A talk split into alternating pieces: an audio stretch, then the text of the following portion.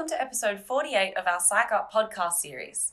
Today we will be doing a podcast special for International Women's Day, which is the 8th of March.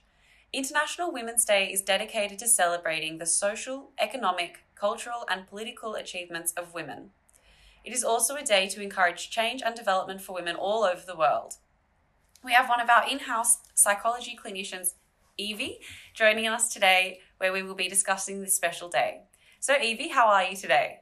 I'm great, thank you. So excited about um, uh, International Women's Day. What a fantastic celebration of us. Great. I guess to start with, what does International Women's Day mean to you?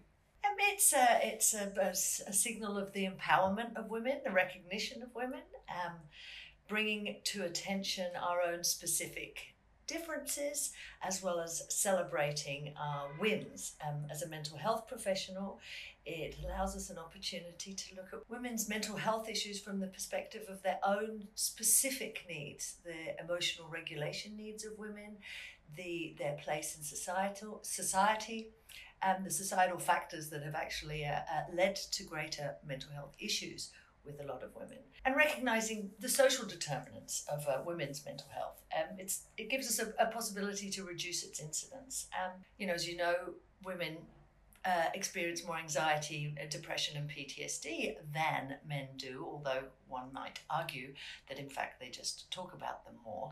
But this, this certainly brings attention and gives us an opportunity to address it.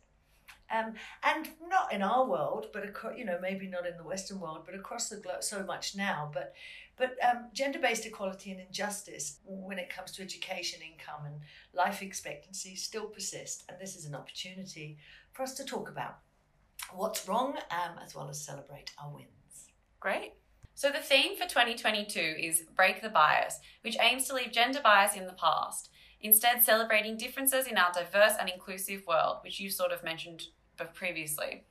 What are some strategies we can engage in to follow Break the Bias?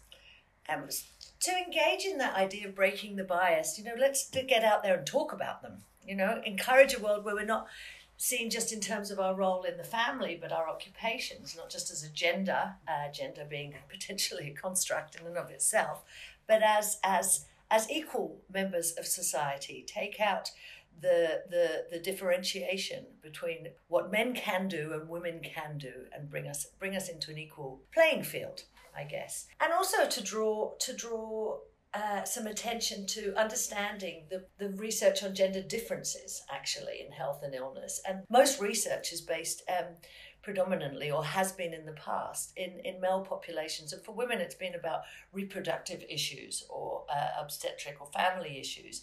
This take this bias out, and um, we can start to address, you know, women problem solving in in corporate um, hierarchies, for example, and what the stresses and differences are there. Um, and also, what else is there to say really about breaking that bias? The bias, the assumption that women are more vulnerable or um, or assumptions that, that health through the lifespan follows a different course for men and women. I'm not sure that that's true anymore as we change and evolve. Certainly for me at 50 and for you at how old are you? 26. At 26. it's a very different world. I'd mm. say that the, that the that gender equality mm. um, means that those biases are really being bro- broken down and um, and we can start to talk about gender you know it, it, for what it is is you know potentially a construct mm. and um, and and how we've been kind of maligned or segregated as being less than or less able over the ages. Yep. Yeah, I think that's a really interesting point about um the vulnerability. Definitely, that's something that comes through a lot, and what I think International Women's Day does a lot to bring to the forefront, and how we can sort of reevaluate that in the context of our modern society. I think that's a really important point. So, I guess, what is your hope for women in 2022 and for the future? Um, I think that here is an opportunity for us to build our self esteem, particularly build our assertiveness skills, our skills in the workplace, equal, if we're taking out this bias to men, having a voice, um, speaking up, being exactly the same thing essentially. Uh, more equality in respect, pay, and opportunities, leading to, to better mental health outcomes. Um, you know, when I was young, I was expected to cook and clean and parent and work, and that stress and pressure was enormous. Um, we're uh, emotionally more incisive, which is a bias in itself. But I think recognizing the, the multitasking capacity of women and giving that some respect and credence can help us to actually balance balance the uh, balance the, the divide and and improve our mm. mental health outcomes. Yeah, I think that multitasking in itself is uh, it's been an expectation for so long that I think it's something we do need to start sort of appreciating and exploring. Like, why did women have to multitask? Why was that the expectation for so long? Uh, and I think it is definitely something that's changing, but it is a really interesting point, um, and definitely something that I hope as well for 2022 for women that we can start to evolve in that sense as well. Yeah. I don't know if evolve Good. is the right word. yeah. Evolve, develop. Yeah. Change that. Um, change change the idea that we are lucky in some ways yeah. to be here. Um, that we should be able to cope um, with with stuff that, that, that, that, men have never have never been were not historically expected to cope with. Yeah. Uh, I think that will make a real difference to, to women's mental health. Which I mean, that's changing as well. You see, the role of the house husband is becoming more stay-at-home dads, paternity leave for dads as well. Those are all things that are definitely growing, um, and they're obviously a lot further along now than they were 20 years ago, but still a lot more room to grow in that space. I think absolutely. So our topic for March is togetherness, which is the social, emotional, and physical act of having and maintaining quality connections and relationships with others. Why do you think togetherness is important in this context?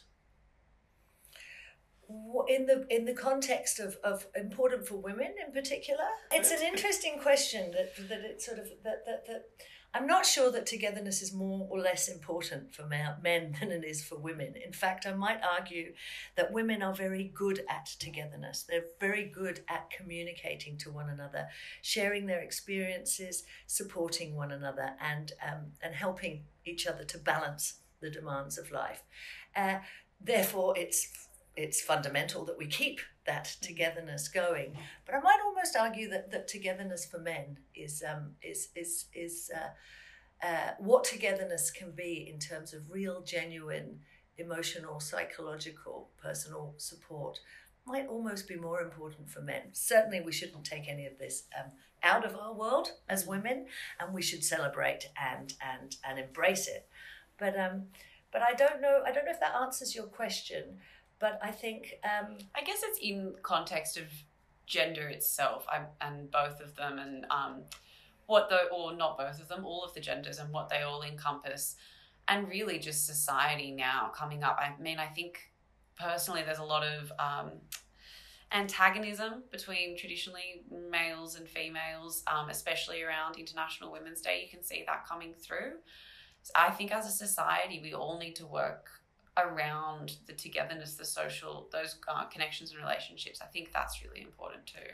Absolutely, and I think you know, yeah, togetherness as a sisterhood, great, as a brotherhood, great, but more more importantly, as a as a as, as a social unit, mm. um, and as uh, regardless of gender. In mm. fact, I think is is what we need to be coming together more to do to do more. But but we've had to come together as women um, to get this far, whether mm. it's you know uh, women's w- women's suffrage or, or the Me mm. Too movement. Mm. Um, it makes it brings about change, and that that's important.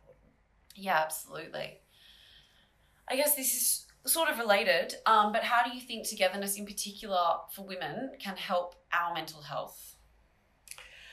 Well, I think I've sort of sort of mentioned it before, but really this sharing of insights, experiences, and, and solutions together that can that can that can further empower us.